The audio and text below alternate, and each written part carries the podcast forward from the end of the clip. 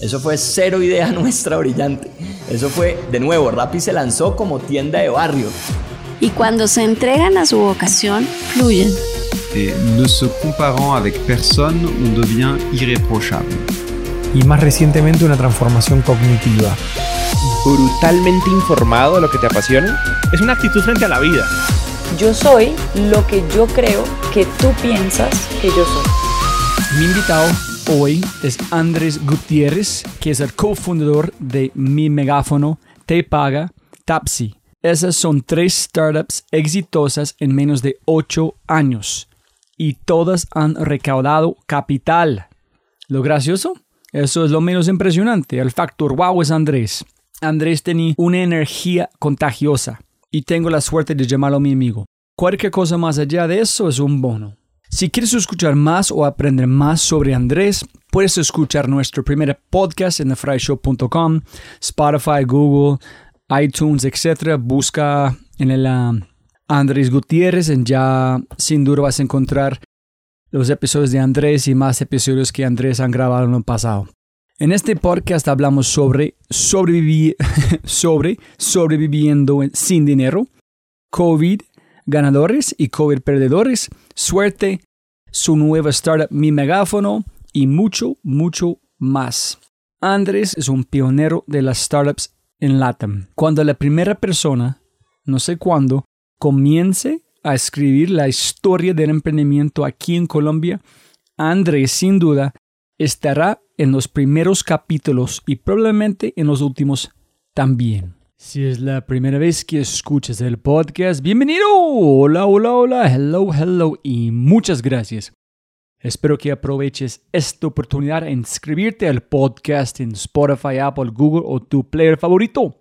No olvides, si este podcast te parece increíble, hay otras cosas espectaculares que puedes encontrar en thefryshow.com. El newsletter El Conejo Blanco, 5 minutos para leer y toda una vida para comprender. O si eres un super fan de The Fry Show, puedes convertirte en un member de The Fry Show para tener acceso a cosas alucinantes. Y obviamente, si quieres acceder a los libros, podcasts, personas y lo demás que mencionamos en el episodio, puedes encontrar todo en thefryshow.com.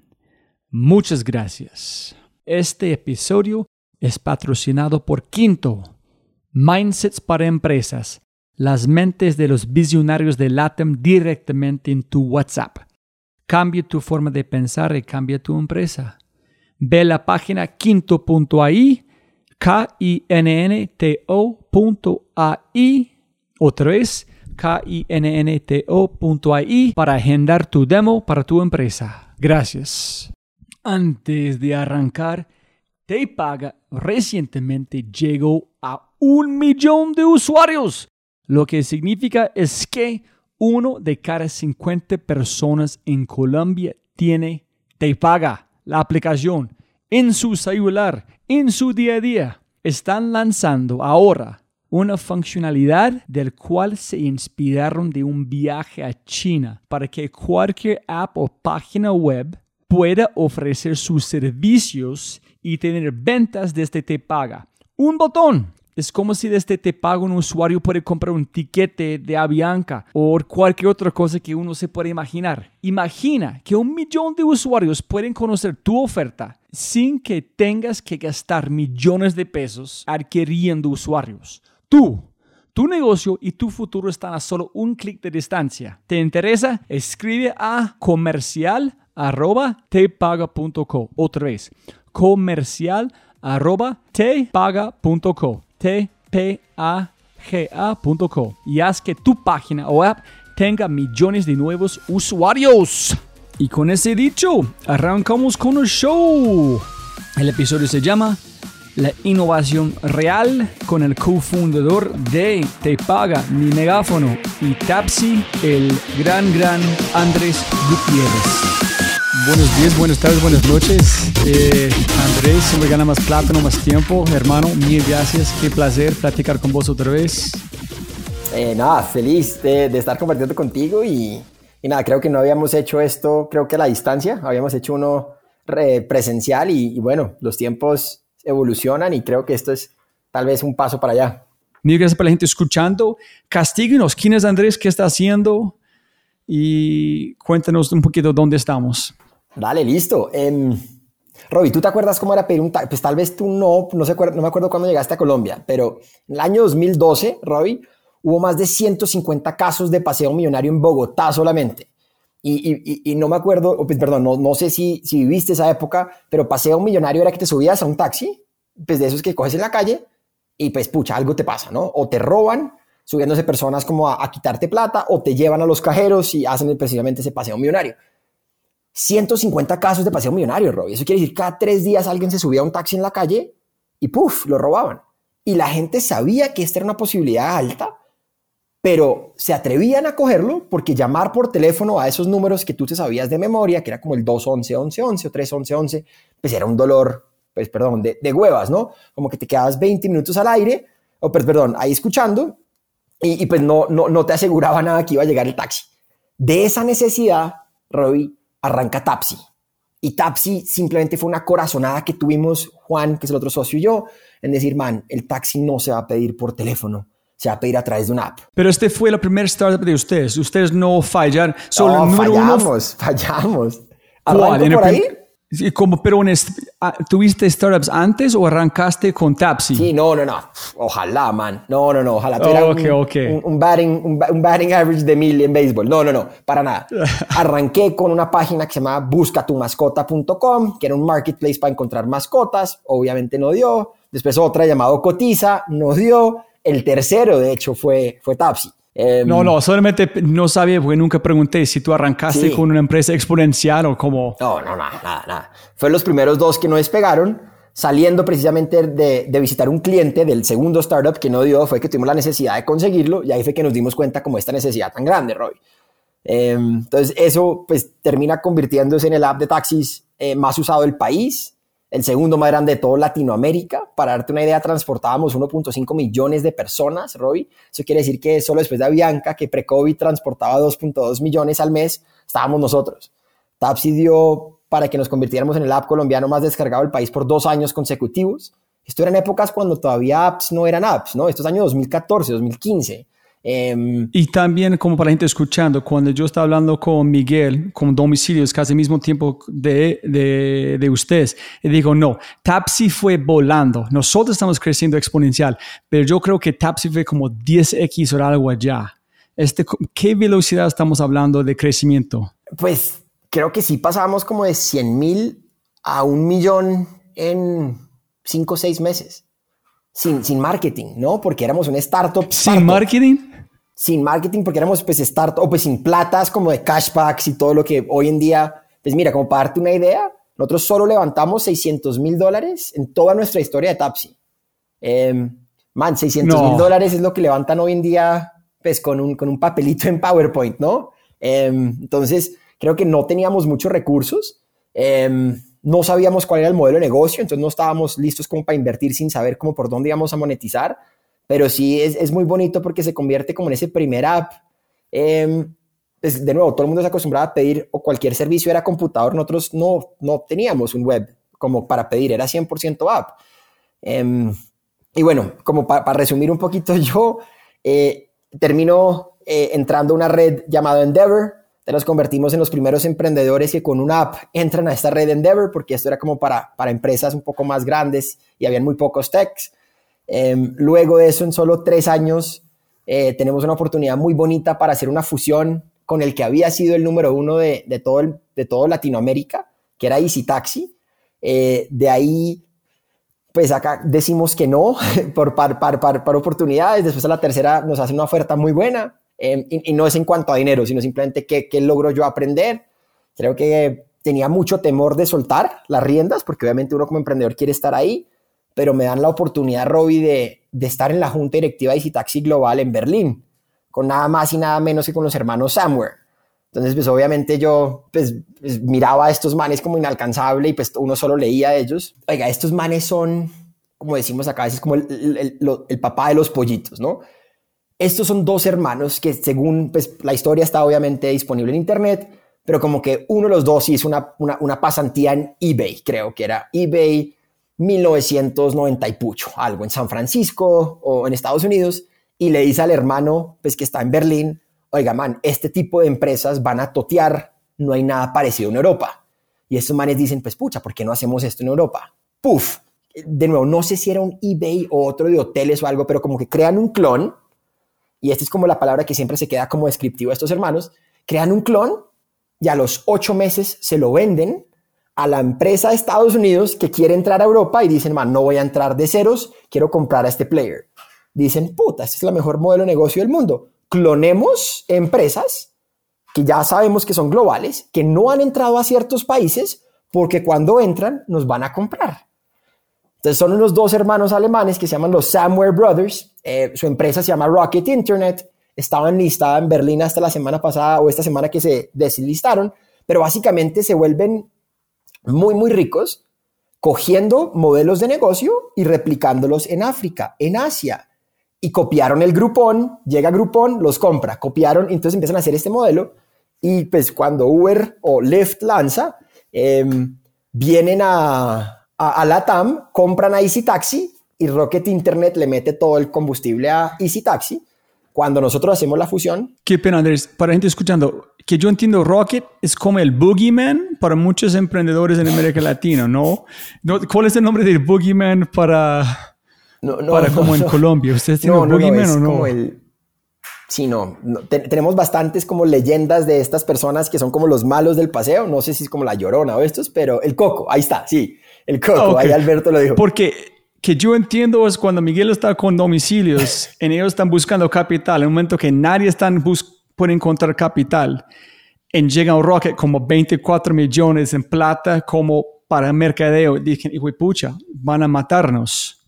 Ese es, ese es, pero ustedes no, ustedes dijeron, no vamos a pedir. A ver, no, no, no creo que pueda revelar todo lo que pasa ah, después de la fusión. Em, lo que sí es que es como cuando tú haces una maestría, como que te, te, meten un año o dos años como de un curso intensivo de cómo escalar empresas, cómo contratar, cómo despedir gente. Y, fue e, eso, es básicamente lo que hacen muy bien. Entonces, como que dicen, te conseguimos y como ya hemos tropicalizado, creo que un comentario que en el chat ahí, tanto, tenemos la fórmula de la tropicalización.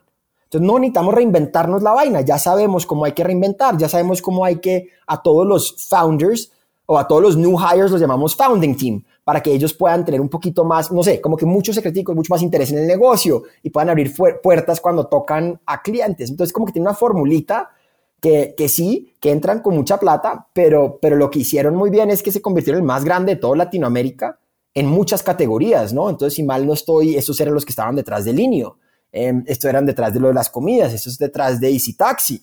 Em, y, creo que sirvió porque era el número uno. Eh, pero todo esto, Robbie, va un poquito a que yo solo había lanzado una empresa en un país, estaba lanzándolo en Perú y Ecuador y cometía muchos errores, no sabía cómo escalar. Entonces, una, una como las ofertas que nos hacen es que Andrés, tú vas a estar en la junta directiva de Taxi Global en Berlín y vamos a estar en juntas directivas pues con estos señores o con uno de estos dos señores. Entonces, la oportunidad para pues para mí, man, para un colombiano que está haciendo un emprendimiento digital, llegar a, pues a, la, a la sede de Rocket Internet y simplemente escucharlo, Robbie. ¿Qué dicen? ¿Qué preguntan? ¿Cuáles son las métricas que les interesa? ¿Cuáles son los criterios que usan para tomar decisiones de cerrar países? Porque lleguemos y a los tres meses cerramos 15 países. son, como, unas cosas muy, muy, pues de nuevo, heavy, en donde yo tengo la fortuna de aprender eso de un año. Eh, hasta que nos damos cuenta que tal vez la mejor alternativa no es competir solo Taxi contra Uber, sino aliarnos con otro grande. En ese momento llega Cabify, em, que había sido muy discreto con la región, pero que tenía un go-to-market bastante bueno, unos unit economics increíbles y un fondeo de Rakuten, que son pues, el e-commerce de Japón muy grande. Entonces vemos que es una oportunidad divina. En ese momento, pues ya me salgo de Easy Taxi, em, me dedico a Te Paga, y, después si quieres te cuento un poquito cómo te paga y eso, pero pues paro por ahí a ver. No, hermano, genial, genial. Guti, me gustaría como, muy importante, yo siempre toco un audio de voz hablando de como el ser Jackie Robinson en Colombia. Es que tu mente fue cerrado cuando tú fuiste, este, no sé, fue un pitching en en Argentina, y los argentinos están diciendo, no, vamos a comer el mundo, en ustedes no vamos a comer como México en Ecuador, en cambio su chip. Tú tienes este chip para como matar el mundo o tener como de empires, conquistar después de... ¿Cuándo cambió este chip? ¿En qué necesitamos en Colombia? Yo creo que es, verlo, ver que es posible, ¿no? Creo que de nuevo, creo que hablan mucho de, cómo se desarrolló el, la cultura de Silicon Valley, perdón, la, la cultura de Israel o, o, del Israel Valley cuando creo que Uri Levine, que era el de Waze, vendió Waze, se compró un Ferrari y recorría Tel Aviv con el Ferrari. Y la otra gente decía, puta marica, es posible crear una empresa acá, venderla y ser multimillonario. Entonces, como que en Colombia tal vez es que no tuvimos tanto esos, esos José Vélez, esos Martin Shrimps, es, esas personas que hicieron algo grande y que nos permitía a nuestra generación decir, Robbie, si Martín y José lo pudieron hacer, yo lo puedo hacer. Y creo que Argentina sí ha tenido, por lo menos en cuanto a tech, eso. No estoy diciendo que es el único caso. Eh, pues tú los ves cuando estos manes salen a jugar fútbol, como que se, creen que son mejores que todos. Entonces creo que hay algo en su DNA muy particular, pero creo que ellos tuvieron, pucha, un, mercado libre, ¿no? Un, un global, muchas empresas que demostraban a la generación de que desde una empresa de Argentina puedo ser hoy lo que es Mercado Libre, que es la empresa más valiosa de Latinoamérica, y podemos hacer así, ¿no? Entonces sí creo que, que en Colombia, por lo menos, Robbie, cuando nosotros lanzamos en 2012 no había otro app colombiano que estaba haciendo marketplace, no había. Entonces, ¿cómo podíamos pedir ayuda? ¿Cómo podíamos saber cómo escalar? ¿Cómo podíamos encontrar mentores? ¿Cómo podíamos encontrar capital? ¿Qué hiciste? ¿Qué hiciste? ¿A quién bus buscaste en Silicon Valley para ayuda? ¿Cómo contactaste gente con LinkedIn? Tratamos, ¿Cómo lo hiciste? tratamos sin éxito, ¿no? Entonces creo que tratamos de llegar a Silicon Valley. Esto no habla mal, ojalá como que no suene que hablo mal de ProColombia, pero le escribí a, a la gente de ProColombia que había en ese momento en Silicon Valley y le dije, Doc, quiero reunirme con VCs. Y el man me dice, vaya a un meetup de tech. Y le digo, Doc, no, quiero, quiero un listado de quiénes son los VCs, con quiénes han hablado y dame un, un reference para no estar cold calling. Me dijo, man, yo no conozco los VCs acá. De nuevo, esto me pasó literalmente, estaba viajando con Alan Colmenares, eh, él me estaba acompañando en este momento al viaje y, y de nuevo, como que no, ellos no tenían ese contacto, no tenían ayuda, como habían pocas empresas colombianas que habían accedido allá, no podía como hoy podría ser uno escribirle a los chicos de Fruana, a los de Rappi, y decirle, oiga, hágame una introducción a Andreessen o a Sequoia. En Colombia no habían esto, Robbie, entonces como que fuimos sin éxito, nos devolvimos sin un centavo y fue un poco como de, de lo que siempre pasa en startups, pero muy pocos lo aceptan. Man, la suerte, la coincidencia. Dio coincidencialmente que Endeavor Colombia, antes de aceptarnos a Endeavor, nos dijo vayan a Argentina y hagan su pitch, que vamos a invitar a 10 empresas colombianas, de las cuales solo una entró a Endeavor después. Y en ese pitch aparece en la audiencia uno de los eh, inversores de CASEC, uno de los partners de CASEC, y nos dice, oigan muchachos, esos números que tienen, ¿con cuánto de fondeo lo han hecho? Y le dijimos, pues no, pues con no es nada. Y en ese momento estábamos a, a, a 85% de una startup de ellos que habían invertido 6 millones de dólares. Entonces nos dicen, oiga, acá hay algo. Nunca hemos invertido en ninguna empresa North Latam. Ustedes van a hacer nuestra primera inversión. Eh, y, y, bueno, y, y ahí es como que de nuevo, ahí es que cogemos capital, muy poco, pero empezamos ya a tener ese, ese, ese junta directiva con los de CASEC, que fue también increíble. Genial. Entonces, castíguenos un poquito para la gente escuchando que este paga muy rápido, cómo llegas de eso, y en, conectamos con los tres temas que quieres platicar. Vale, de una. Entonces, básicamente, tenemos una industria de taxis o una app de taxis y una de las problemáticas es que en taxi solo puedes pagar con efectivo, Robbie. Entonces, no sé si te pasó que alguna vez pediste uno, trataste de pagar con tarjeta, el man te dijo, pues, man, no recibo tarjeta, no tienes efectivo, entonces te friegas. Nos dimos cuenta que una de las propuestas de valor de Tapsi tenía que ser poder pagar con, con un clic. Este año, cuando estábamos pensando esto, 2015, no había ningún app en Colombia que permitía one click payment cobrándote en Colombia. Uber lo que hacía es que te cobraba en Holanda y perfecto si tú tienes una holding en Holanda en donde después concilias dinero, pero ¿cómo hago si necesito sacar ese dinero al día para pagarle al taxista? Nos acercamos a Mercado Pago y a PayU y les dijimos, oye, quiero un one click payment. ¿Tienen eso? Nos dijeron, no, man, nosotros no estamos pensando en mobile, estamos solo, solo pensando en e-commerce. Decimos, oye, pues ¿qué hacemos? Y creo que por salir del paso nos dijeron, pues desarrollelo ustedes, si tienen buenos developers, vaya. No nos pararon muchas bolas, obviamente. Y en ese momento dijimos, pues sí, man, yo sí creo que tengo unos developers, unos cracks. ¿Qué tan difícil puede ser crear una pasarela de pagos dentro de nuestra empresa? Entonces creamos una pasarela de pagos dentro de Tapsi, eh, porque no encontramos nadie en el mercado que no lo hacía. Y lo que pasaba con Te Paga es que tú pagabas con tu Banco Colombia, te paga, hacía esa transacción y el dinero le llegaba a Tapsi como empresa, digamos que en Banco Colombia. El reto después es, pues puta, ¿cómo hago para pagarle a los taxistas si estos manes no están bancarizados, Roy?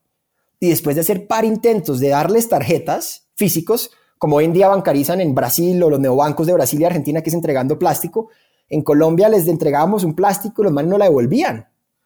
Y yo cuando le decía al taxista, oye, ¿por qué me estás devolviendo el plástico? Este man decía, es que usted cree que este plástico lo reciben en la panadería donde yo vivo, en la ferretería, en la plaza de mercado. Pucha, ok. Yo no sabía este part. Man, Roy, entonces nos dimos cuenta que luego la aceptación de plástico en Colombia es solo el 30%. Entonces imagínate solo poder ir a 3 de cada 10 y pagar con plástico. Entonces nos dimos cuenta que la solución Neobanco Colombia no era plástico, era algo más. Y ese algo más nos dio a descubrir que, de nuevo, no es lo más innovador, pero nos dimos cuenta que en India, en China, en Pakistán, le estaban pagando a, los a, a estos apps de taxi, estaban pagando a través del celular. Entonces creamos un celular, pues perdón, una billetera móvil, y luego nos dimos cuenta que no solo eran taxistas, Robbie, esto era mensajeros, vendedores de, vendedores de catálogo, transportadores de carga. 45% de la población del país que trabaja y que le pagan todavía en efectivo, man. Entonces nos dimos cuenta que la solución era te paga. Y ya como para cerrar esto, eh, hoy lo que nos estamos dando cuenta es que nosotros podemos reinventar la banca, Roy. Podemos reinventar la banca porque hoy lo que nos está mostrando el COVID es que el banco más valioso ya no es el que más real estate tiene. El banco más valioso ya no es el que más cajeros tiene. Y hoy en día ofrecerle al usuario, súbete a un bus, ven a mi oficina, para llenar un papel, para ir a una cuenta de banco, puta, eso es, en, esta realidad nueva del COVID, eso es horrible. Y solo para darte una idea, menos de la mitad de los bancos en el país tienen la oportunidad de crear cuentas desde el celular. Entonces nos dimos cuenta que si queríamos reinventar la banca, creemos que la evolución del banco es hacia el celular. El que logra hacer el mejor producto built o creado para celulares, ese va a ser el banco del futuro. Entonces no, nos embarcamos en este sueño y, y, bueno, aquí es donde estamos todavía dándole. Y cuando, durante este COVID, cuando, cuando ustedes sabían, cuando este pandemia está llegando al mundo, ustedes dijeron, pucha, aquí viene la oportunidad por te paga para brillar. O solamente llegaron con ustedes, vieron los resultados de verdad de cómo está pasando. Ustedes están tratando de listar por la pandemia. Ok, Italia, cuando se llega a Colombia, nadie va a un cajero, efectivo terrible, te paga para brillar, ¿o no? No, creo, creo que no somos tan inteligentes, Robbie. Creo que no la veíamos como venir y saber el impacto sí éramos conscientes que a medida que las personas más tiempo estaban encerrados en su casa, pues más iban a tener que usar herramientas digitales para hacer las compras o actividades que antes hacían en la calle, ¿no? Entonces, hoy en día las personas ya no, ya no se quieren exponer a caminar a un banco para pagar una, factura. La gente hoy en día no quiere también salir a buscar un punto para recargar el celular. Si lo puedo hacer desde mi casa, pues, pucha, qué, qué delicia de propuesta de valor, ¿no? Eh, entonces nos dimos cuenta o pues sabíamos que definitivamente quedarse en casa iba a ayudar, pero nunca nos imaginábamos lo que pasó, Robbie, que para darte una idea, agosto del año pasado teníamos 40 mil usuarios. Hoy ya tenemos 100, perdón, 210 mil en un año. Em, en, lo que lleva de pandemia pasamos de estar procesando al mes un millón de dólares a tres. Es decir, sin invertir un centavo en marketing, sin hacer nada, 100% como, como orgánico. Entonces creo que nunca nos imaginábamos este volumen. Hubo cosas bastante feas que llegaron, no solo a nivel personal, de todo, todo lo que estamos sufriendo hoy como humanidad, pero Robbie, teníamos un fondo de inversión listo para soltar el cheque. Apenas entra COVID, man como que dice, uy, espérese, a ver, deme unos días para pensar. Después el man dice, hágale, listo, tiene sentido. Su negocio es un negocio divino para el mundo COVID pero después se lo frenan porque le dicen, no tenemos ni idea si tenemos plata como, como, como entidad, entonces no vamos a invertir.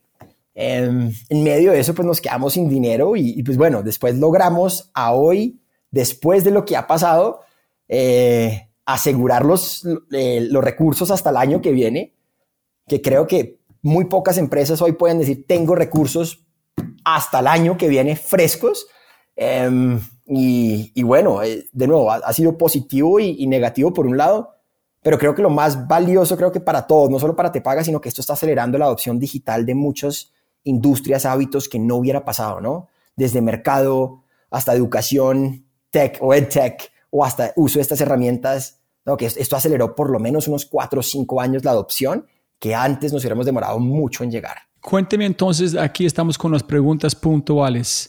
La lucha en sobreviviendo lo suficiente para recibir suerte. Cuéntame sobre cómo, Castime, qué estás pensando en tu mente sobre la suerte, los mayores desafíos en de verdad. ¿Cómo, es, ¿Cómo te sentiste cuando estás pensando tienes que inyectar su propia plata, no sabes si van a sobrevivir?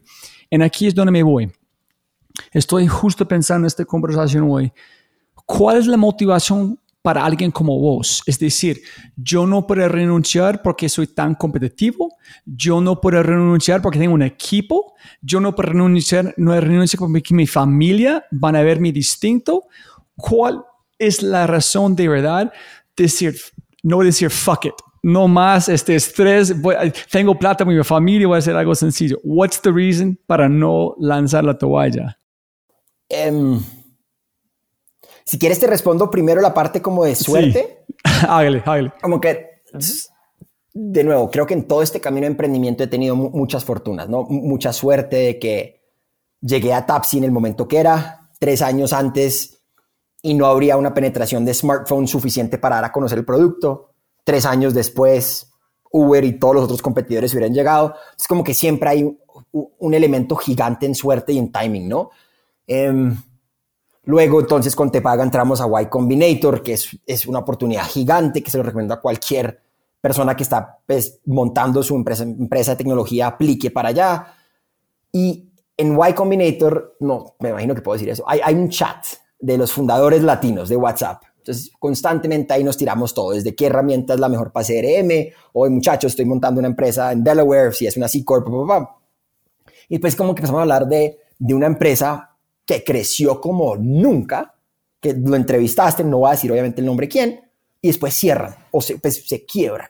No, no, no, no, Entonces empezamos a hablar un poco de esto y después Freddy, Freddy Vega de Platzi suelta una perla de frase que es la primera vez en mi vida, en verdad, que le tomo un pantallazo a esa frase y le digo, oiga, esto tiene algo, quiero, quiero revisarla después. Y el man definía un poco de que, man, la carrera o la lucha de nuestros startups es sobrevivir suficiente tiempo para pegarle a momentos en que la suerte va a disparar tu negocio. Pero es como que, sí, como que survive long enough para que COVID o, sí, como que, o, elementos de que un cambio de gobierno o que un nuevo mandato para que se prohíba el efectivo, suficientes de estos puntos te salten, Robbie. Y creo que honestamente eso es algo que, que, muchos como que no caen en cuenta, pero sí, llegan momentos en que, ¿te acuerdas de Blue Apron? Que es esta empresa que entregaba comida como medio eh, a tu casa para que tú lo hagas. Estaban a punto de quebrarse. Entra COVID y ¡puf! Y, y muchas otras, ¿no? Entonces sí siento que esa frase como que me ayudó como a definir un poquito esto.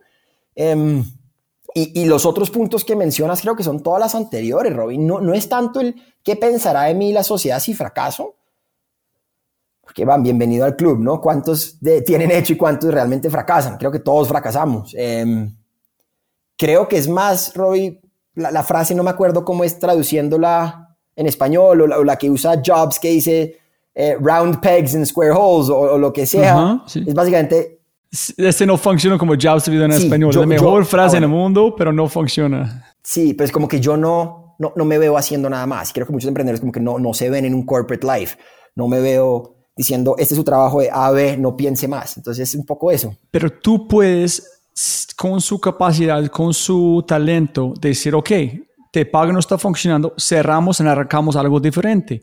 ¿Por qué no haces esto? ¿Por, es, ¿Es terquedad? ¿Es fiel a que estás haciendo? ¿O es, es, es solamente... Miren, eso es que dijo, es muy interesante. Um, Alejandro de Symmetric me dijo que los gringos, la referencia en un gringo, en un colombiano o un latino, es ese es huevones van a ver un luz en el lugar más oscuro. Todos contra en este man optimista dicen, no, mira, mira, hay un pedacito de luz abajo, podemos escapar. Nunca es oscuro, siempre hay una forma de luz, una forma de hacer algo diferente. Yo no sé si es similar en América Latina o no. Yo, no sé, yo, creo que nosotros también somos muy optimistas, ¿sabes? Y, creo que nosotros nos rebuscamos mejor que nadie más en el mundo. Creo que en el caso mío Te Paga, Robbie, sí, sí, sin duda es un compromiso con empleados, es un compromiso con con inversionistas y es un, pero es más que todo el, compromiso con los clientes y es un compromiso con el país, man. Como que yo no estoy terminado aún, a mí me queda. Y sí, no he podido crecer en los primeros tres años como quería. Sí, me he quemado plata. Sí, he cometido muchos errores. Pero, man, yo estoy comenzando. Y, si tú tienes todavía como que esa energía y, y así como que terquedad, sin duda, de que, man, pagos móviles va a pasar, Robbie. Yo no sé si este año, en seis o en siete, pero, man, la gente va a dejar de pagar con efectivo y va a pagar con este aparato, te lo aseguro. Eh, es, ¿Seré yo o seré alguien más que lidere esto? No sé, pero siento que tienen que haber un te paga para que después puedan hacer otro y otro y otro y que tal vez alguien lo haga, pero, man, es, es, un, es como una obsesión de que sí va a pasar esto. Las bondades de pagar con el celular son infinitas, pero a veces creo que esa terquedad ve esa luz, que la mía fue COVID en el sentido de negocio, de que, oiga, antes la gente pagaba con esto sin problema, ¿no? Antes, cuando tú pagabas, te entregaba un, esfero y tú cogías el esfero y, y, lo haces.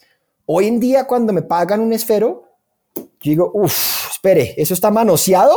Exactamente. Cuando me pasan un billete, digo, y huevón, este billete, ¿por cuánta gente ha pasado? ¿Será que alguien tiene COVID? Y entonces como que empiezo a entender que pagos móviles en el mundo COVID Robbie, es, el futuro por, por precisamente los temas de salud. Eh, y si tú sumas eso con que hoy en día, con que soy un comercio, solo tengo que tener un papelito, Robbie. No tengo que tener un post, no tengo que tener un datáfono, no tengo que tener un computador para recibir pagos, sino solo con eso puedo. Pucha, ahí es que, y, y creo que lo oyes, la energía, la pasión y la terquedad me dicen, los últimos dos años no era el momento para te paga, puede que este sí sea y, y, y, me hubiera arrepentido mucho cerrar la empresa hace unos meses, sabiendo que tengo algo más como para invertirle. Sí, solamente tenemos que esperar por una pandemia mundial para nuestro como, como empujón de, de suerte, ¿no? Sí, sí, cuando lo pones en esos términos suena bastante apocalíptico, pero, pero sí. No, no pero es, es, normal. No sé, es, suena loco, pero para mí es algo normal. Es como es una, una tecnología de biotech funciona la misma forma de tecnología. Mira, hermano, cuéntame el número uno que tú dijiste te gustaría platicar, la importancia del producto, la diferenciación del producto. Como, porque ustedes, hermano, tratando de entender el mundo de fintech, es, es, es viendo como 20 cosas que solamente una forma de, de de oscuridad del mismo color diferente, tratando de identificar 20 shades de rojo, en identificar, ah, ese es mi rojo favorito, ¿por qué sí. quiero usarlo? Sí, creo, creo, que algo que, nos, que aprendimos mucho al principio, Robbie, creo que esto es lo que pasa y la razón por la que escogí hablar de esto es porque, Doc, cuando tú estás lanzando un emprendimiento, créame que no tienes más plata que los incumbents, ¿no? O los grandes tradicionales. Créame que tú no eres, nunca vas a ser el mejor fondeado o rara vez va a ser el mejor fondeado. Entonces, si no tengo plata para gastar más en marketing que mis competidores, ¿cómo me voy a dar a conocer, man? ¿O cómo voy a diferenciar? ¿O cómo voy a jalar al cliente para que me use? Y desde Tapsi nos dimos cuenta que nuestra única carta, única, es producto. No podré gastar más que Easy Taxi, no podré gastar más que Uber, no podré gastar más que las frecuencias de taxi, pero podré ser más rápido, mi producto podrá ser mejor y podrá ser muy calcado para la necesidad colombiana o para los mercados en donde estoy, Robbie. Entonces hicimos cosas que nadie, ni Uber hacía que es que cuando el pasajero pedía un carro, te compartían el, tu número de teléfono con el conductor, man. ¿Tú sabes eso para un colombiano lo miedoso que es que un conductor se quede con mi número de teléfono? Y pasó. Pasó muchas veces con los competencia, que no estoy hablando mal de estas personas, sino que un conductor quedó con el teléfono una niña que le parecía bonita y, se, y le mandaba fotos. Man, porque se quedaba con el número de teléfono de la pasajera. Taxi se dio cuenta que no podía hacer eso y tenía que ser seguridad uno de nuestros pilares porque nosotros estábamos enfrentándonos a paseos millonarios en Colombia. Entonces nos obsesionamos con que nuestro producto tenía que diferenciarse. Y no solo para pasajeros, sino para el taxista, Roy. Nosotros fuimos el primer app en Latinoamérica que cuando llegaba una carrera al taxista, le leíamos la dirección porque el man estaba manejando y no podía ver bien carrera 14, número, fue puta, ¿qué? Mientras estaba manejando. Pero el taxista podía tal vez oír carrera 14, número, ah, sí, esa carrera me sirve, puf, y lo reserva, Robbie. Entonces, como que hicimos muchas de estas funcionalidades que fue lo que nos ayudó a nivel usuario y, taxista enormemente. Y luego nos dimos cuenta también eso con Te Paga. Muchos hoy de los apps de los bancos, que no voy a mencionar cuáles, tienen una app para chequear saldo, una app para pagar facturas, otro app para pagar en comercios. Jueputa, ¿quién quiere tener cuatro apps? Imagínate la belleza que sea una app universal para todas tus necesidades financieras, Roy. Entonces nosotros nos, dimos cuenta que no podía competir a punta de billetera contra estos grandes monstruos. Necesitábamos competir a punta de producto. Y competir a punta de producto es cuestionando por qué hay que tener cuatro apps es cuestionando. Sí, sigue. no, no, es, quiero profundizar ya en tres temas. Andrés, tú me dijiste en, nuestra conversación anterior que invitaste a los taxistas para diseñar contigo.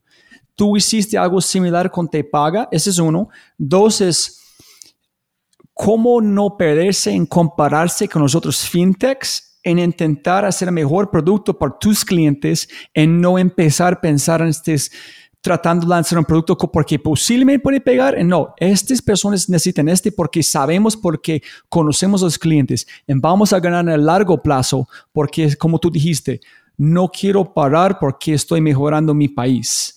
¿Cómo no perder en este batalla con producto en eh, conocimiento del cliente en Job to be done? Yo creo que nos falta, Robbie. Creo que lo hicimos al principio de invitar mucho a, a, a esos usuarios que le estábamos construyendo el app para para hacerlo con base en sus necesidades.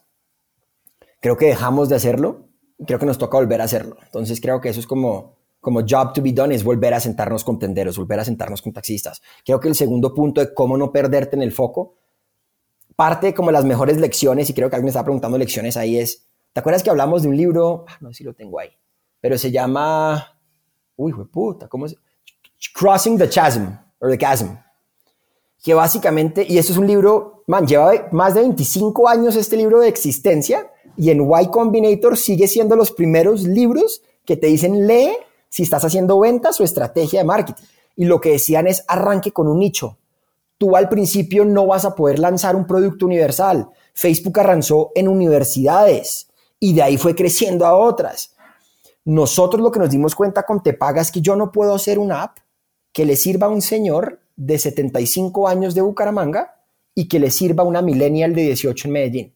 Dude, como que no. Desde la educación, desde comunicación, hasta las propuestas de valor son tan diferentes en que nosotros decimos, comámonos un nicho. El nicho arranquemos de taxistas, es el que conocemos. Después fuimos, como dice este libro, llegando a beachheads, llegando a otros nichos muy paralelos, entonces después lleguemos a hacer una para mensajeros, transportadores de carga, y luego hoy estamos posicionándonos más como en el mercado informal, de personas informales. Y creo que esa es como la única forma, Robin, ¿verdad? Donde no, no te pierdes la cabeza con todo lo que están haciendo los demás es cuál es tu propuesta de valor para un nicho y de ahí empieza a extenderte. Porque si arrancas haciendo una app universal para 100%, va a ser imposible, ¿no? Yo, eso es interesante, es porque hay, hay unas personas aquí que traen empresas grandes en una cosa que yo creo que es un error, yo no sé, posiblemente estoy equivocado con muchas veces, pero están, ellos siempre están comparando con la competencia. Ellos están haciendo este, ellos están haciendo este. Huevón, enfóquense en como que tú tienes que hacer, hasta tus clientes aman, y no tienes que, pues como dijo Peter, tío, no quieres competencia, tú quieres hacer la única persona haciendo algo. Competencia es estúpido. Si tú tienes competencias porque posiblemente se hacen algo demasiado normal, pero... Sí, no, no sé, creo que ahí hay, por un lado es eso, Creo que por el otro lado es, man, competencias que estás en un mercado que otros también consideran que es muy atractivo, ¿no? Entonces, como que cuando nosotros lanzamos Tapsi éramos el único app, después cuando fusionamos habían 16, 16 apps. Em, con, con, con, Te Pagan billeteras móviles, arrancamos cuando éramos 3, ahora creo que hay 12. Y ahorita cualquier empresa tech quiere lanzar wallet, un prop tech wallet. Todo el mundo quiere lanzar billeteras, ¿no? Entonces creo que eso dicta un poco de que sí, tienes que diferenciarte, pero también eso hace que, man, si no tienes suficiente competencia porque no estás en un mercado suficientemente grande, pienso yo de nuevo, y, no es tan blanco y negro, pero eh, así es como yo veo por lo menos eso como de, de competition. Listo. Y la última pregunta de, la, de los tres, durar la plata. Porque mira, ese es que, ese es algo, ¿sabes algo que hablando con Hernán Casa de Mercado Libre? Ellos dijeron, hermano, cuando todo esté parte de, de la, como de boom, the dot-com boom, la gente está gastando plata y nosotros no. Estamos fiel. ¿Cuál es nosotros unit economics? ¿A dónde vamos? ¿Cuánto podemos ahorrar? En este para mí es, es de principios de mercado libre fue largo plazo. Ellos nunca están jugando un juego de corto plazo. En Hernán Casa fue CFO.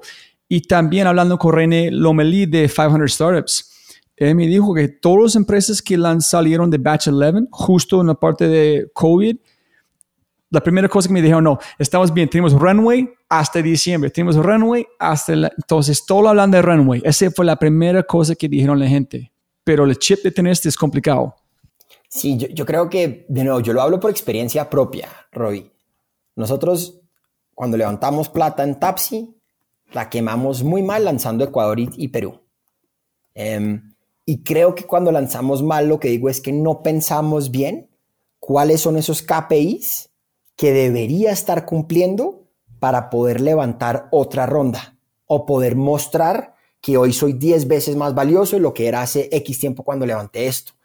Y creo que uno empieza tal vez a decir, uy, listo, tengo plata ahorita, suena un huevo, lancemos países, eh, hagamos, hagamos, hagamos.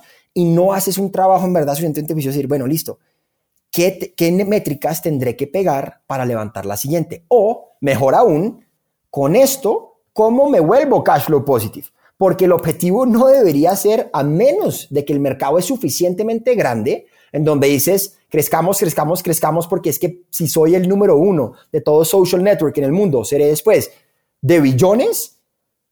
Pero en vez de hacer eso, bueno, ¿cómo con esta ronda me acerco lo que pueda hacer cash flow positive por si el día de mañana, COVID, como le pasó a Tepaga, sales a levantar capital cuando nadie está invirtiendo?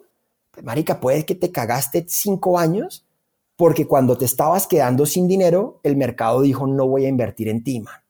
Y hay tantas empresas, Robbie, que nosotros fuimos muy afortunados, pero de tantas empresas que estaban planeando levantar capital y no solo los inversionistas en COVID dijeron espéreme, sino que sus modelos de negocio se fueron para abajo porque eran modelos de gimnasios o de entretenimiento o algo, que eran unas empresas increíbles, pero que les pegó fondeo en un momento muy difícil pero porque no estaban pensando en cómo puedo llegar lo más cerca posible a generar ingresos. Y si hay un mensaje hoy para, para mí y para todo mi equipo y para todos es, el objetivo no debería ser gastar, gastar, gastar, gastar por vanity metrics. Debería ser gastar si muy claramente sabes que cuando pegas un techo de un millón de usuarios, ahí es que la aprendo así. Pero si no, acércate lo máximo posible a que tu burn empiece a estar paralelo con, con, tu, con tu cash, eh, porque si no, tiempos difíciles. Pero ¿qué ¿no? recomendación dice la gente? Estudiar como cost of acquisition, CAC, etcétera, como, como eh, lifetime value, donde dicen los emprendedores que están arrancando en poner su atención para mm, construir este, porque es una mentalidad muy distinta, es algo que tienes que como ganar con experiencia, cómo alguien puede generar este tipo de experiencia de una para no perder en el largo plazo. Sí, um, creo que arrancas con los fundamentos, ¿no? Arrancas siempre tratando de entender cuáles son esos unit economics tuyos, que es lo que decías tú, que cuánto me cuesta adquirir un usuario, cuánto se queda el man en el lifetime value, cuánto me deja este man de ingreso en su vida antes de que él se vaya para la competencia o me deje de usar y tratar de identificar muy bien después cuáles van a ser los drivers para reducir ese costo o aumentar el lifetime value. Y creo que eso es lo que le apuesta, por lo menos muchas de las fintechs dicen, oye, no soy rentable, pero si cojo a mis 250 mil usuarios y les empiezo a ofrecer créditos, ahí extiendo el lifetime value. Si empiezo a ofrecer seguros, puta, la extiendo. Y después empieza uno a decir, con una base de usuarios X, puedo extenderla como, que ha sido un poco el juego tal vez nuestro de, no se trata de despedir gente y tener el mínimo burn posible, no, se trata de tener el mínimo posible que te permita seguir innovando de producto y seguir extendiendo tu lifetime value encontrando nuevas propuestas de valor. Y esa es un poco por lo menos nuestra estrategia, que creo que la cagamos con Tapsi, que nosotros pudimos haber sido, pues obviamente uno chistea con esto, ¿no? Nosotros pudimos haber sido ese Rappi Pudimos haber sido el super app que tenía todo, tenía 3 millones de usuarios, pero ¿por qué me quedé solo en taxis, man? Pude haber lanzado en múltiples otras categorías y hasta lo tratamos, pero de nuevo, nos quedamos un poco sin dinero, estábamos enfrentándonos a muchos competidores y, y bueno, eso es para otro Primero- día la conversación. Primero, gracias de decir esto. Es chévere escuchar a alguien en su nivel diciendo, sí, solamente, ¿qué pasaría si eso? Nunca escuché a alguien en su nivel diciendo, shit, if I only would have, I had the idea, pero ¿cómo conectan este punto a, a, durar la plata con nosotros podemos ser eh? ¿Qué fue esta conexión de largo de Dura la Plata si estás como este mención o re- referencia a Rappi o este super app? Creo que es, de nuevo, es, es un factor de cosas, Robbie. Es tener unos inversionistas detrás tuyo que, que estén apostándole a eso. Porque si tus inversionistas son ángeles que dicen, man, yo no tengo más dinero, esto fue lo que quiero invertir para startups, y tú estás pensando a grande plazo, va a ser fregado, ¿no? Entonces, si tienes unos backers detrás, puedes pensar en eso. Si ellos comparten esa filosofía, si ves que el mercado está líquido para empresas como la tuya, entonces creo que son muchos componentes, pero es más de mercado que de ti. Eh, si no hay ninguna empresa que ha hecho esto, a los inversionistas les va a quedar difícil invertir en ti porque no hay un Instacart de tan, no, no tiene esa referencia, entonces les cuesta mucho decir, oiga, ¿cómo vamos a monetizar? Entonces, creo que son más factores externos de mercado, Robbie, que hacen que tú puedas seguir esa visión. Y, y de nuevo, creo que es mucha suerte. No sé cómo les hubiera ido a, a- a las diferentes empresas que hoy son estas que son si no hubiera sido por el COVID. Pero solamente no vas a llegar allá si no tienes unit economics para convencer de personas para mostrar, miren, aquí el lifetime value, aquí es como la return rate, dame un poquito más plata por invertir en crecer esta cantidad, ¿no? Sí, no, y creo que eh, es, es lo bonito un poco de esto, Robin. No hay una respuesta única para estas cosas, ¿no? Vas a encontrar nueve inversionistas que dicen esa vaina es estúpida, va a haber un man que dice comparto tu visión, démosle. Y solo necesitas un inversionista como que te crea un poco en eso. Entonces, hay otros que son obsesionados con esto de revenue, hay otros que no. Entonces, creo que es, no, no hay un- un- una única respuesta, en verdad, como para, para esto que dices de no controle contra unit frente a esto. Todos iban a decir hoy sobre todo lo mismo. Man, no queme tanto dinero. Hoy ya no estamos tan dispuestos a invertir en ideas locas. Concéntrese en revenue.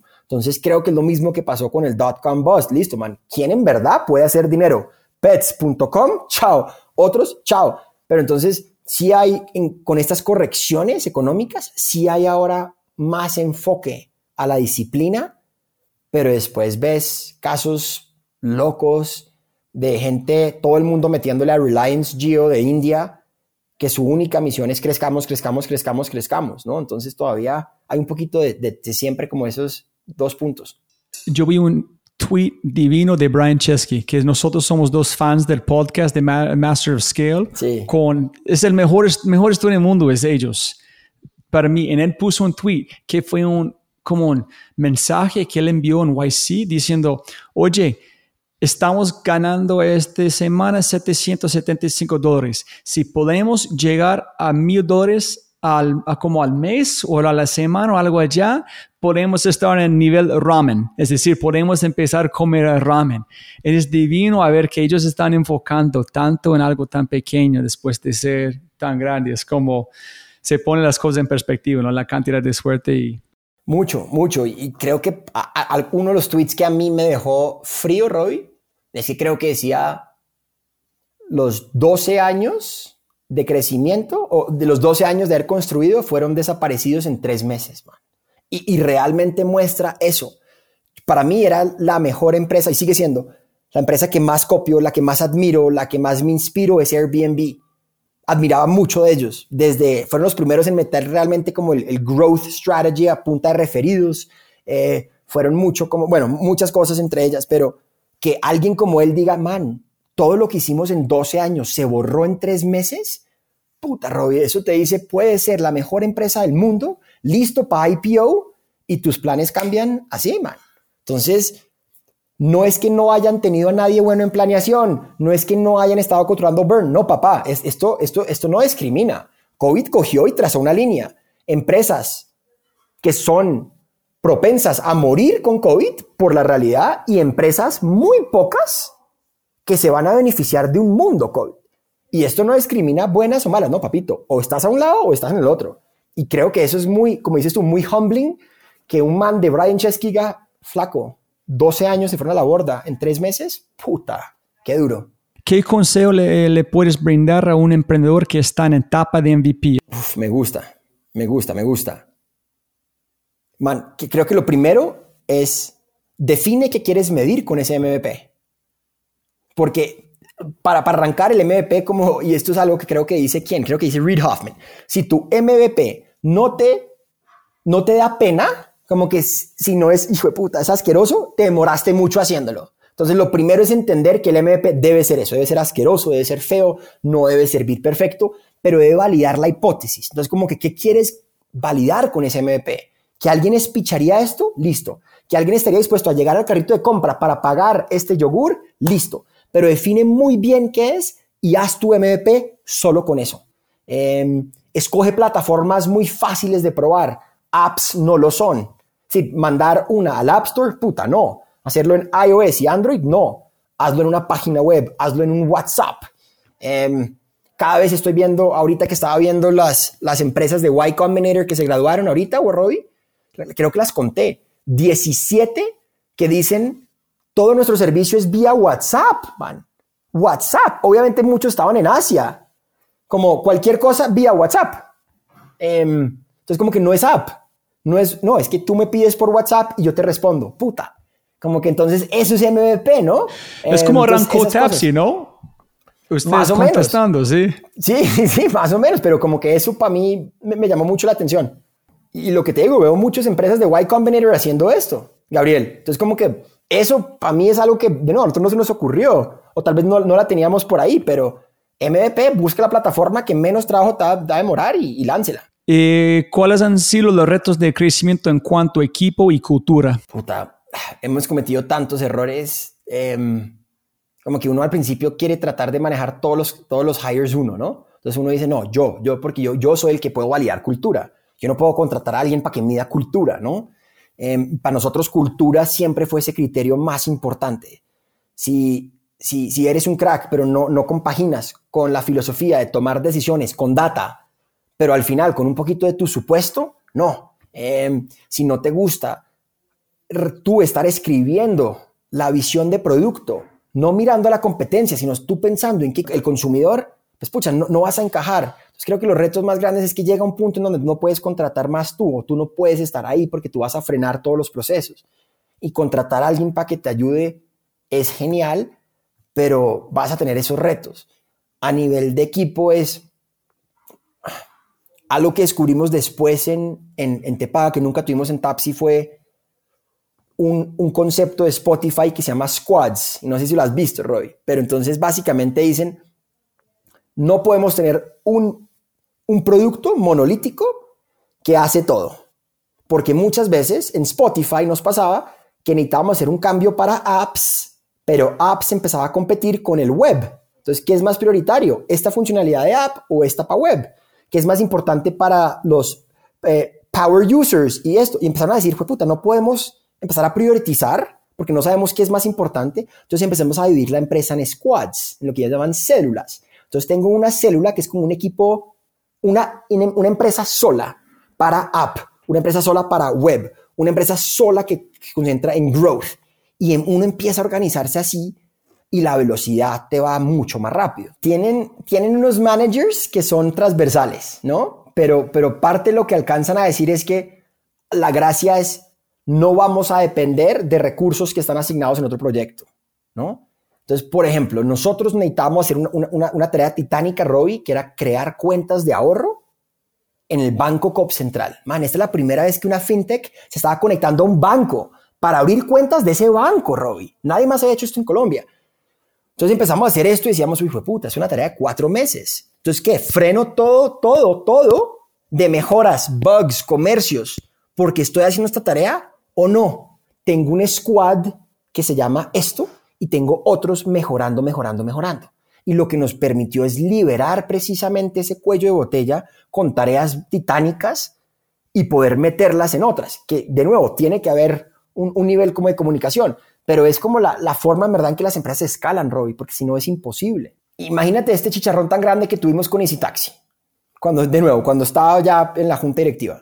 Teníamos 36 países, Robbie y cada vez que lanzábamos un nuevo país, el country manager de ese nuevo país levantaba la mano y decía, oiga, quiero esta funcionalidad, quiero este cambio de mapas.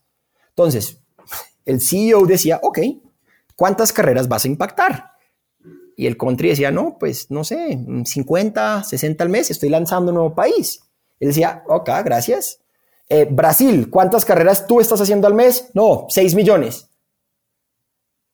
Qué pena, nuevo country, no te puedo dar ningún recurso, todo se lo tira a Brasil. Pero entonces, ¿cómo va a poder crecer ese país al potencial que puede ser si no le dan recursos, man? Y si, si tú siempre estás peleando por recursos con el producto más grande, pues va a pasar lo del Innovator's Dilemma. No vas a hacer innovación porque solo estás concentrando en este monstruo. Y, hay, mucho por ahí, pero creo que eso me parece muy importante como a medida que estás escalando, creo que hay técnicas que te ayudan. Este viene a una, conecta una buena pregunta de un amigo Federico que dijo, ¿por qué México no Brasil? Porque el producto encajaba mejor con esa realidad. Entonces lo que nos dimos cuenta es que nuestro producto está diseñado para sitios que no tienen aceptación de plástico o aceptación de tarjeta. Si tú vas a Ipanema, las vendedoras de ah, coco tienen aceptación. Entonces como que ahí mi producto no estaba generando ninguna propuesta de valor gigante, mientras que cuando vas a México, la mayoría de los comercios no tienen esa aceptación. Tasa de bancarización es parecida, informalidad de economía. Entonces como que tratamos de escoger el país que tuviera un mejor product market fit con el original para no inventar todo de ceros. ¿Tú crees, Andrés, que Nubank arrancando en Brasil con tarjetas, llegando a México, tienes Bitso con cripto en México, ustedes con billetera, que van a ser una fusión que todo van a usar o cada país van a seguir usando su propia metodología en combinación o van a ser uno que es transversal de LATAM? Yo, yo creo que, que esto va a ser similar a como hoy estamos viendo los, los Voice Automated Assistants, los Alexas, todas estas vainas, el celular definitivamente va a ser el vehículo favorito para esto. Pero que si por detrás de te paga va a ser un API de Bitso o va a haber una tarjeta que tú metes digital pero usas el celular, creo que esa realmente va a ser como la, la evolución, Robbie. Em, el celular, creo yo, creo yo, puedo estar equivocado, es el vehículo ideal para todas las transacciones financieras, porque esto, si, si lo hago bien, esto me reemplaza la necesidad de tener una tarjeta y me reemplaza la, necesidad de tener un computador grande, me reemplaza muchas necesidades, Robbie, como interface, ¿no? Entonces, como, como, como, como, como interfaz donde, donde aplica el usuario es esto. Lo que sí creo que va a pasar, que es algo muy bonito, las apps van a ojalá tener que ser todo interoperable. Si tú tienes dinero en Alipay y llegas a un comercio, te paga, pues vas a poder pagar sin necesidad de descargar Te Paga, porque Alipay está integrado con Te Paga. Si tú tienes una tarjeta de X Bank, de Nubank, y la metes, no vas a tener que volver a meterla o la metiste una vez y ya va a servir a través de APIs, porque yo me puedo conectar con ellos, puedo saber que la tarjeta está tokenizada y te dejo transar. Van a haber oportunidades en que la billetera se hable con el datáfono de Banco. Entonces creo que va a haber un mundo muy integrado, pero sí siento que el, el objeto que va a ganar es definitivamente ese celular, para mí, porque es el único objeto con que yo no salgo de mi casa sin mi celular, man, pero puedo dejar la billetera. Voy a hablar un poquito de la competencia en un sentido u otro, pero es otro ex como persona en el podcast. Yo fui a te, como Pepe Ganga hace un rato y en ellos tuvieron Mercado Libre, el Mercado Pago. Y yo dije, ok, yo ingresé, sacó mis datos de Mercado Libre en menos de 27 segundos yo pagué con notificación. Fue la cosa, fue como un 45 más, más rápido de RappiPay cuando hice uno Juan Valdez. Entonces, yo no me importa si yo tengo cinco apps que hacen lo mismo, si yo puedo clic, clic, pay. No me importa, no me importa si uso cinco o una app, pero si es algo con celular, estoy feliz. Sí, no. Y ahí es cuando pues, estos network effects o tener una pasarela detrás de Mercado Libre con lo de Mercado Pago ayuda divinamente al producto, ¿no? Y, creo que esa es parte como de esas ventajas que están teniendo, pues, de nuevo, en los Amazons y todos estos eh, grandes ecosistemas, ¿no? Pero te paga van a ser el, 80% o algo que no están bancarizadas, allá es el mercado. Para allá vamos, Robbie. Creo que nosotros no vemos propuesta de valor dándote a ti que ya tienes un plástico, diciéndote, en vez de usar ese plástico, saca tu celular para pagar es bonito la experiencia, man, pero eso no es innovación real. Innovación real es Llega ese campesino, man, que nunca ha podido recibir un crédito en su vida para pagarle la universidad a su hija, porque cada vez que a un banco le dicen, muéstrame tus ingresos, y el campesino dice, no, en 600 mil pesos, mira, o no, me paga, el, el señor Luis me pagó 500 mil. El banco te dice, "Puta, pues no te puedo creer, man, muéstrame.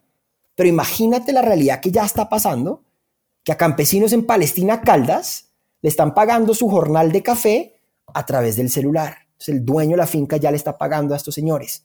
Él ya va a poder llegar a un banco y decir, deme un crédito porque mira que mi extracto sí me pagan esto, man.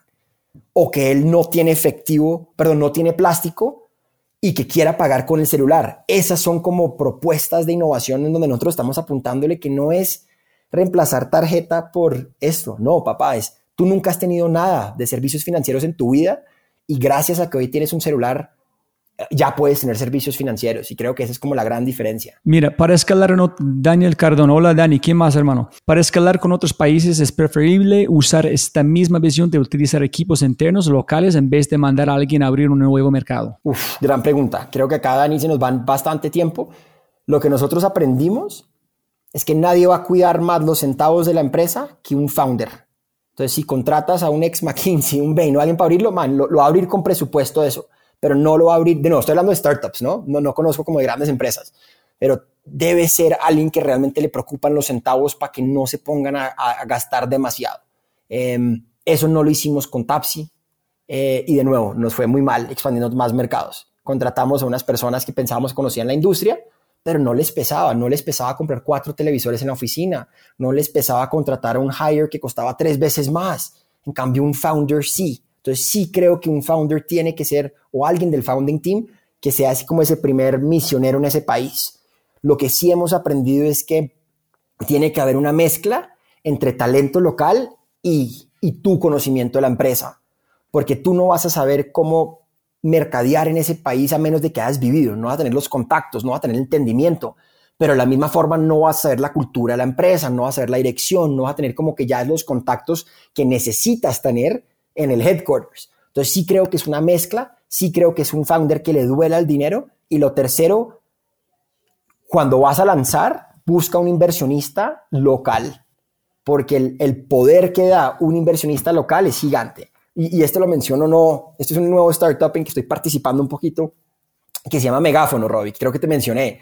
Es como Facebook Ads meets pauten todas las emisoras y todos los radios de- del país, ¿no? Entonces como que la simplicidad de poder en seis segundos poder poner una pauta, pero no que aparezca en un video de YouTube, sino que aparezca en la FM.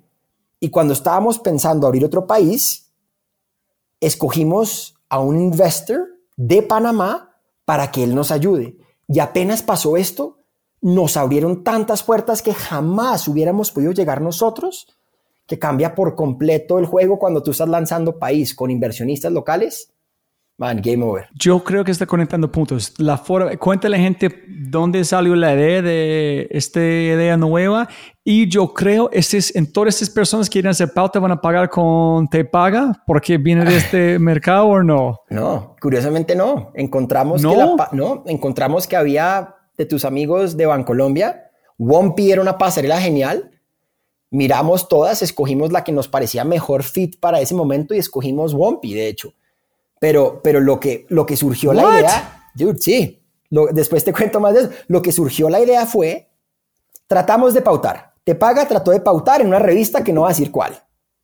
Desde que yo contacté a alguien hasta que me pasaron el presupuesto, nos pasamos 18 días. 18 días, Robbie.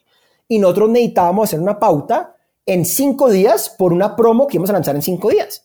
Y no solo, es, no, no solo es prensa. En radio y televisión pasa lo mismo. Mientras tú escribes, alguien te responde, te preguntan, el proceso es un dolor de cabeza. Y lo segundo, cuando nos pasaron el presupuesto, nos dijeron, este es lo que recomendamos, te va a costar 20 millones de pesos. Les dije, man, si me hubieras dicho que el límite es de 20, pues nunca te hubiera contactado. Tengo dos. Y me dice, ah, no, pues no sé qué podemos hacer con dos. Puf, se acabó. Entonces, hablando de esto al aire con un presentador de noticias, que es Luis Carlos Vélez, que es el director de la FM, le dije, flaco, ¿esto por qué es así una mierda? A mí me encantaría pautar. Me dice, a mí me llegan por WhatsApp cantidad de panaderías, vendedores, diciendo, oiga, quiero pautar en su programa, Luis Carlos. pero ¿cómo hago? Y cada vez que lo refería, les pasaban unos presupuestos gigantes en donde la startup decía, man, tengo 500 mil pesos, sorry. Entonces empezamos a decir, oiga, ¿por qué no creamos micropautas de 10 segundos y hacemos una interfaz, de nuevo, Facebook o Google Like, para que tú puedas pautar en segundos? ¿A, qué ciudad quiero llegar? Medellín, Cali, Barranquilla. Puf. ¿A qué edad? 18 mm, a 50. ¿Qué estrato? Estrato medio alto. Puf. Esta es la audiencia total que puedes llegar, 4 millones de personas. Escribe tu mensaje, tú lo escribes en texto, una voz profesional te dice, eh, Fry Show, el mejor podcast de todo. Tú dices, me gusta, pagas y sale al día siguiente, man. Qué locura, ¿no? Nunca hubiéramos podido hacer. Y con la data para medir cómo fue, cómo sí, clics, etc. Después va eso. Pero lo bonito de esto, Robbie, es que mucha gente dice radio está muerto, radio está muerto. Man, Tapsi tenía que llegarle a taxistas. ¿Tú crees que muchos de los conductores de taxi están en Instagram, están metiéndose a, no sé, a New York Times para ver el anuncio. No, man, el man oye radio. Si tú eres Tool, que es una nueva startup muy bacana que le está vendiendo a ferreteros, man, de nuevo, el radio es un canal perfecto para ellos. Ah, si eh, mis aliados de Sura quiere llegarle a plomeros, puta, el plomero oye radio. No está metido en digital porque está trabajando. Entonces, como que nos dimos cuenta que radio es un canal perfecto para ciertas audiencias o ciertos nichos que todavía son muy radio. Puta, ¿y qué mejor que poder pautar desde 200 mil pesos, que es lo que tenemos nosotros, para que aparezcan las mejores emisoras del país, man? Genial. Genial. Aquí es una chévere de de Eduardo, es cómo le hace para convencer a los inversionistas para que sigan fondeando el proyecto. Que si no, espérenos por este como suerte, vamos bien, tenemos como ese unit economics, estamos creciendo un poquito, pero danos un más chance, hermano. Dame este próximo plata? No, Eduardo, si, si tú descubres esa respuesta antes que mí, me la pasas, porfa. Eh, no, la, la, verdad no sé, no, no sé. Honestamente es, es no mostrar tal vez el error que uno comete es que en tres años podremos estar acá, sino cosas más aterrizables, como que en seis meses vamos a hacer esto, en un mes vamos a hacer esto. Y creo que a medida que muestras cosas menos que tú estás suponiéndote mucho y más aterrizado, creo que eso ayuda un poquito más a esos inversores porque no quieren verlo que en cinco años si hacemos esto vamos a hacer el next Facebook. No, tal vez no tengo apetito para eso, pero si me lo muestras en un año o seis meses. Y lo otro, tal vez no pide el total del dinero que necesitas, sino fracciones. Tal vez para llegar allá si necesitas 100 millones, pero tal vez con cinco podrías llegar a un punto intermedio. Entonces tal vez piensa muy bien los montos que estás levantando, si puedes fraccionarlo, puede que te dé una idea o te abra otro tipo de inversionistas. Pero tú dices a ellos, hey, necesito esa cantidad de plata por seis meses, ocho meses, nueve meses, tú das un cantidad de tiempo, normalmente es 18 meses o algo como fijo. Si estás teniendo dificultades para los 18, bájalo un poquito y creo que ahí podrás decir, vea, y, esto es lo que voy a lograr en seis meses, en que es más fácil justificar eso que a dos años en donde voy a estar. Imposible. De nuevo, creo que simplemente quieren validar que tú vas a ejecutar con lo que dices. Em, y creo que a ti simplemente te queda más difícil justificar qué vas a estar haciendo en dos años si no sabes qué va a pasar con el mundo en dos años. Entonces, si haces cosas más, un poco más aterrizadas, creo que puede ser más fácil justificarlo. E-, ese simplemente, a veces sí, el inversionista no quiere invertir solo para seis, sin duda, pero tal vez si están un poco frenados porque lo que estás pidiendo es mucho para 18, ellos simplemente quieren validar que puedes decir algo y cumplir. Y si empiezan a ver ese pequeño track record de que vean, tres meses vamos a hacer esto y en tres meses estás muy cerca, eso es la mejor señal, sin duda. Eduardo. Gracias Andrés, veo que ni, ni tú ni Juan tienen background en tecnología, sino más en business. Yo creo que Juan tenía, ¿no? Sí, Juan Pero cómo superar el reto en un entorno tech cuando tú no eres un tech de formación en las etapas iniciales. Siento que es un tema difícil en que hay que remar mucho. Yo creo para mí es Tech es todo en este momento. si no tienes tech, búscalo. Sí, sí, sí, tal cual. Y, esa es la misma recomendación.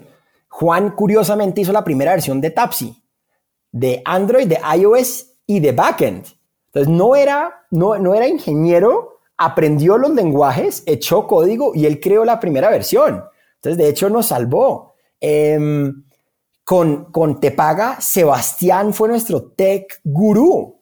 Em, en, que, que, estuvo en México. Es un genio, este man es un crack. Brillante. Y, y, él sabía esto. Con Megáfono tenemos un socio llamado Camilo Nova, que también es un sensei.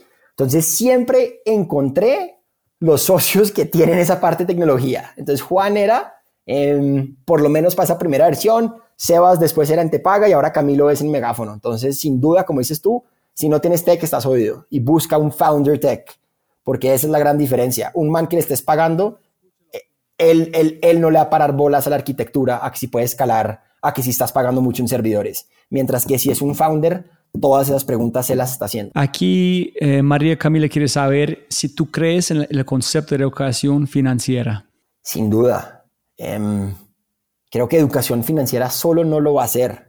Con que tú sepas que hoy te queda mejor invertir en fondos de inversión colectiva frente a dejar tu dinero en una cuenta de ahorros. Y ajá, si no sabes cómo, si no hay un producto para eso, te fregaste. Entonces creo que esa educación financiera atado a productos, porque si no, imagínate esto, Imena, para abrir un fondo de inversión colectiva hace dos años en Colombia, tenías que visitar una institución financiera y llenar un papel. Lo que te paga propuso al súper es, déjeme hacerlo desde el celular para democratizarlo. Y eso hizo que hoy tuviéramos más de 40 mil fondos de inversión que nos convierten en la empresa con más fondos de inversión colectiva del país para personas naturales. Y fue porque creamos un producto fácil de usar. Entonces creo que la educación financiera es clave, pero si no hay un producto,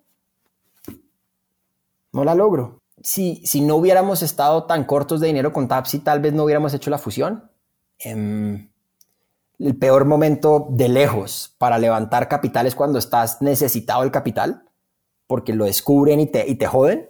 Eh, entonces, definitivamente el, saber usar muy bien ese dinero es definitivamente la lección más importante como de startups si necesitas fondeo para crecer y seguir creciendo tu sueño.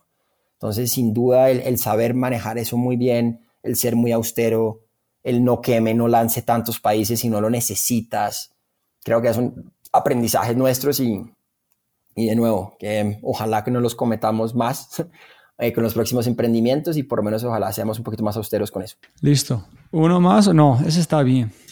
Aquí. Listo. Este es el experimento número uno de Fry Show Live. Genial. No, yo no puedo perder. Yo dije, es, es como un MVP. Es que se voy a platicar con Andrés, hermano, ya gané. Entonces, siempre ganamos plata, damos tiempo a la audiencia. Gracias por su tiempo. Fue divino. Sí, solo, solo ah, gracias a la audiencia, en verdad, man. Creo que uno hace esto por, por eso, por, por las personas, para poder compartir. Yo hubiera, me hubiera encantado tener gente que hubiera hecho startups antes de que yo hubiera arrancado con Tapsi, no tuve. Em, no soy ni, ni gurú ni cerca, pero si hay algo que hemos aprendido es que hemos recorrido un camino de ocho años de emprender tecnología en Colombia y si se puede ayudar, si podemos compartir lo que está haciendo tú, Robbie, con, con el show es increíble. Em, tú tienes mis datos, en algún momento puedes compartirlos a, los que estuvieron acá participando. Me encantaría tener sesiones después para hablar o para responder con ellos y, en verdad gracias por los que le paran bolas a esta vaina a estas horas tan tarde. Growth es, es todo lo contrario, es, experimente, es queme, es no, no respete, es sáltese a la gente. Entonces creo que empieza a, es una u otra, ¿no? Y creo que ahorita lo lindo es que han han cuestionado mucho que esto de growth o, blitzscaling, ¿te acuerdas que creo que Roy lo hablamos en algún momento? Man, ese, ya no es. Eso sirve para validar y para llevarte a ciertos momentos, pero creo que después ya no se puede. Y, creo que no solo esa cultura, sino es a nivel de infraestructura. Y, creo que antes, no sé cuál, ¿te acuerdas como Mark Zuckerberg que decía move fast and break things? Entonces ahora la frase no es move fast and break things, sino move fast and break things within a controlled environment. Entonces, como que, marica, no crashé mis servidores, ¿no? Porque ya no es chisteando. Entonces, creo que eso como de growth se está revaluando mucho. Creo que a nivel no solo de cultura es un reto, sino, de nuevo, frente a lo que estás haciendo. Si hay muchas personas pudiendo meterle mano a tu arquitectura, eso no es bueno, eso no es sano. Em, y la incertidumbre es, es, duro. Y, y, creo que algo que me ha pasado mucho ahorita es simplemente el estrés de growth. Daniel, y no sé si te ha pasado, como que, oiga, tenemos que crecer 30%. Fue puta, eso quema, eso como que desgasta a la gente. Y si tú ves que el burnout empieza a ser algo muy común en tu empresa, probablemente en las empresas, y no vamos a mencionar nombres, que están tratando de crecer muy rápido, pues la rotación tú ves que es esto, man, porque la gente no da. Y ese estrés de crecer es, es, horrible. Es, es, un muy buen punto. Y no, sé si, si, hay como una respuesta clara de esto. Yo, yo lo único que digo es, María Camila, si hoy hay poca oferta, imagínate la poca oferta que había hace cinco años o hace diez cuando estamos arrancando Tapsi. Entonces creo que por lo menos lo que, lo que, lo que sí deja de optimismo es que cada vez van a haber más, ¿no? Y, y, y, la cultura como de Silicon Valley o la cultura de Israel, pucha, esto no arrancó en los últimos 10 años, estoy a 60 años formándose, ¿no?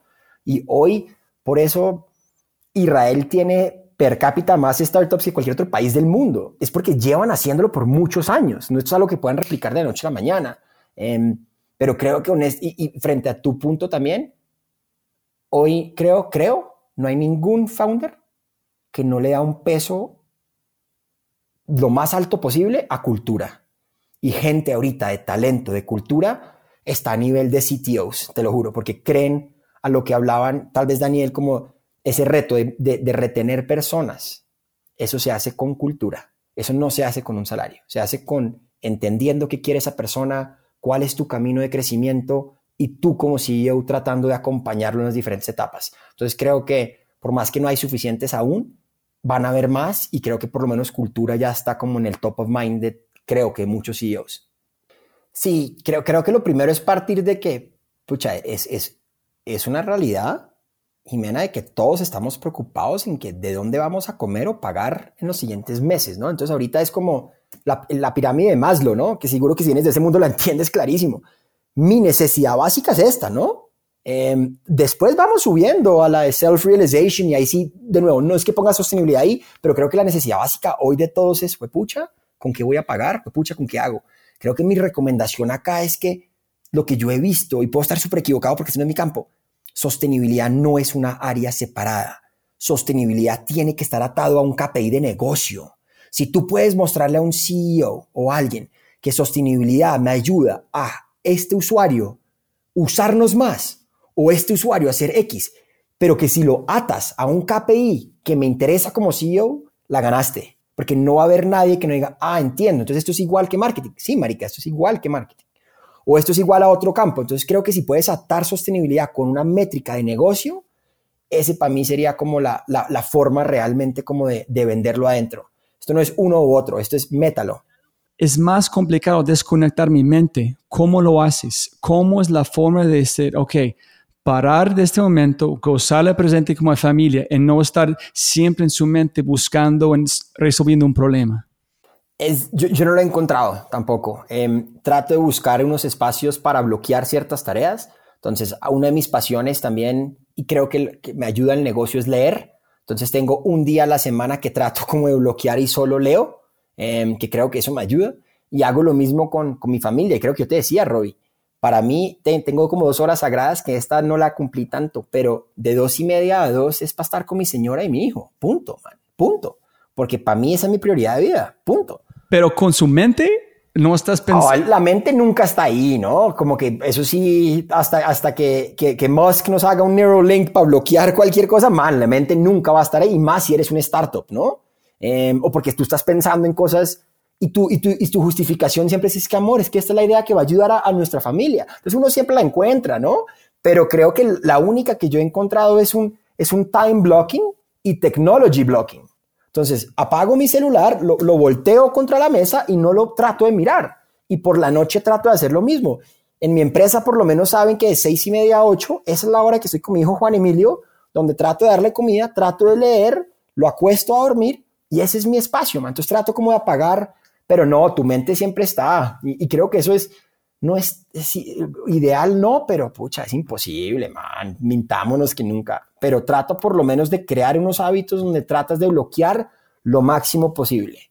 Pero no creo que nunca, ni la persona más crack, a menos de que realmente estés meditando, pero hasta traté de meditar y en pleno chakras o como se me ocurre una idea y tengo que anotarla y tengo que parar, como que no, man, eso sí, casi imposible. ¿Quieres decir algo más antes? O Yo nada. ¿Tienes algo más? Agradecer ¿Listo? de nuevo a todos, agradecerte a ti no, por lo no. que estás haciendo. Y lo que te digo, man, de MVPs.